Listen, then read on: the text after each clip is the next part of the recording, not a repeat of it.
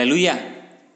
Selamat pagi dan salam sejahtera Bapak Ibu, Saudara-saudari sekalian pendengar setia podcast Korop 4 Surabaya yang saya kasihi dalam Tuhan kita Yesus Kristus.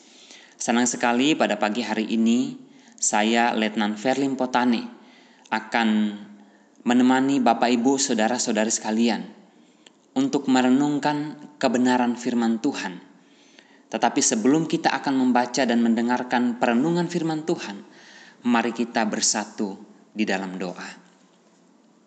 Bapa kami dalam kerajaan sorga, sungguh kami bersyukur dan berterima kasih kepadamu ya Tuhan, oleh sebab kasih dan kebaikanmu yang terus engkau nyatakan dalam kehidupan kami, sehingga hari ini kalau kami boleh ada, itu semua adalah anugerah Tuhan. Mengawali kehidupan kami di hari yang baru ini Tuhan, kami akan membaca dan mendengarkan kebenaran firman Tuhan. Mari Engkau berkati dan kuduskan hati-hati serta pemikiran kami, agar firman Tuhan yang kami dengarkan dapat bertumbuh dan berbuah lewat sikap hidup kami setiap hari. Berkati hambamu yang akan menyampaikannya Tuhan. Biarlah roh kudus Tuhan menolong hambamu, menjelaskan kebenaran firman Tuhan dengan bahasa yang mudah kami mengerti, sehingga kami diberkati dan dikuatkan di dalamnya. Ini doa kami ya Bapa. Di dalam nama Tuhan Yesus kami sambut firman. Amin. Pembacaan firman Tuhan pada pagi hari ini dalam 1 Petrus 5 ayat 8 sampai ayat yang ke-11. 1 Petrus 5 ayat 8 sampai ayat yang ke-11 saya akan baca untuk kita semua. Sadarlah dan berjaga-jagalah Lawanmu si iblis berjalan keliling sama seperti singa yang mengaum-ngaum dan mencari orang yang dapat ditelannya. Lawanlah dia dengan iman yang teguh, sebab kamu tahu bahwa semua saudaramu di seluruh dunia menanggung penderitaan yang sama. Dan Allah sumber segala kasih karunia yang telah memanggil kamu dalam Kristus kepada kemuliaannya yang kekal akan melengkapi, meneguhkan, menguatkan dan mengokohkan kamu sesudah kamu menderita seketika lamanya. Ialah yang empunya kuasa sampai selama-lamanya. Amin. Bapak Ibu Saudara yang diberkati oleh Tuhan, tema renungan kita pada pagi hari ini adalah berperang melawan iblis berbicara tentang sebuah peperangan, maka hal yang sangat penting untuk diperhatikan adalah selain senjata apa yang akan kita gunakan untuk berperang, maka yang paling utama adalah kesiapan kita untuk berperang. Seorang prajurit yang dikirim ke medan pertempuran, maka tentu saja dia adalah seorang yang sudah tahan uji dan berani menghadapi musuh bukan hanya mengandalkan hebatnya senjata yang dimiliki, tetapi persiapan itu sangat menentukan hasil apa yang akan kita terima. Saudara-saudara yang diberkati oleh Tuhan, tujuan Rasul Petrus menulis surat surat atau kitab ini kepada jemaat yang terserak di seluruh Asia Kecil adalah untuk menguatkan orang-orang Kristen yang sedang mengalami penderitaan. Beberapa hal penting yang ia tekankan kepada jemaat pada waktu itu adalah kesadaran dan kewaspadaan. Dalam ayat yang ke-8 dari pembacaan kita mengatakan, Sadarlah dan berjaga-jagalah. Iblis adalah musuh yang tidak kelihatan, tapi ada di mana-mana di sekeliling manusia. Iblis dan segala roh jahat yang ada di udara adalah musuh manusia yang sangat luar biasa. Sehingga Rasul Paulus dalam Efesus 6 ayat yang ke-12 mengatakan, Perjuangan kita bukanlah melawan darah dan daging, tetapi melawan pemerintah-pemerintah, melawan penguasa-penguasa, melawan penghulu-penghulu dunia yang gelap ini, melawan roh-roh jahat di udara. Saudara, semua orang percaya terlibat dalam peperangan rohani ini, tidak terkecuali saya dan saudara. Di sepanjang perjalanan hidupnya, manusia akan selalu diperhadapkan dengan peperangan rohani. Berperang melawan si jahat, berperang berperang melawan iblis, berperang melawan cara hidup dunia, dan berperang melawan keinginan dagingnya sendiri.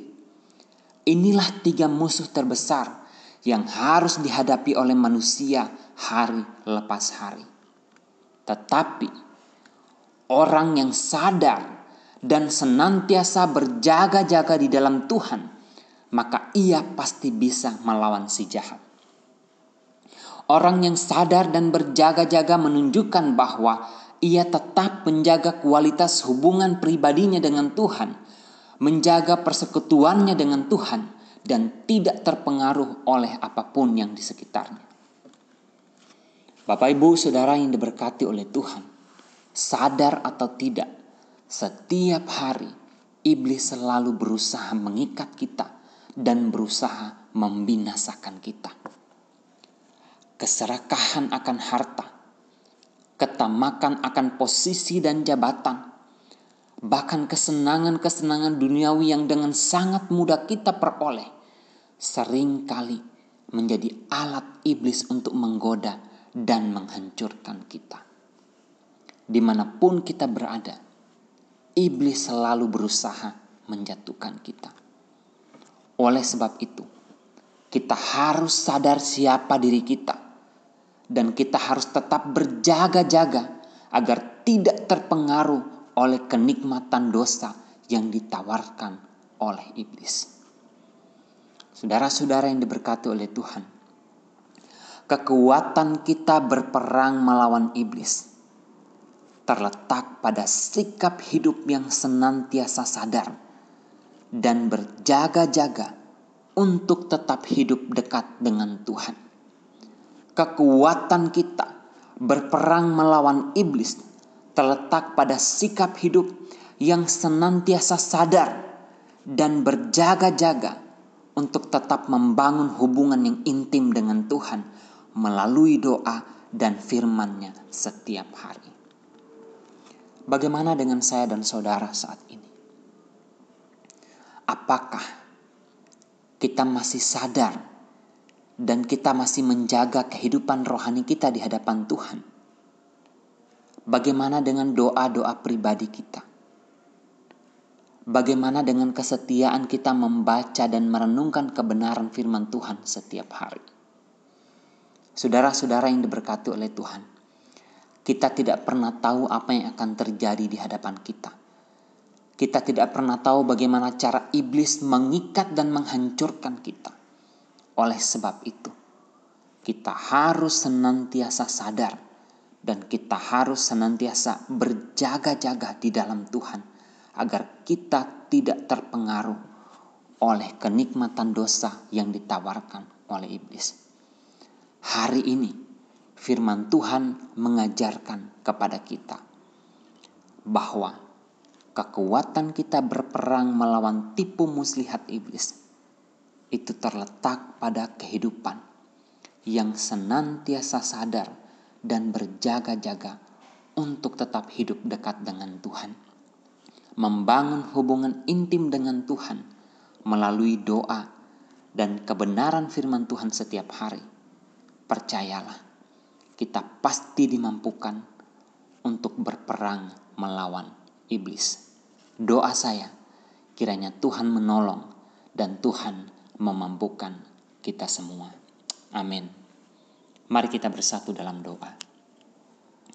Bapa kami dalam kerajaan sorga, terima kasih banyak ya Tuhan untuk kebenaran firman-Mu yang boleh kami dengarkan, boleh kami renungkan bersama-sama, bahwa kekuatan kami untuk menjalani kehidupan, kekuatan kami untuk berperang melawan tipu muslihat iblis adalah ketika kami tetap sadar dan berjaga-jaga hidup benar di hadapan Tuhan.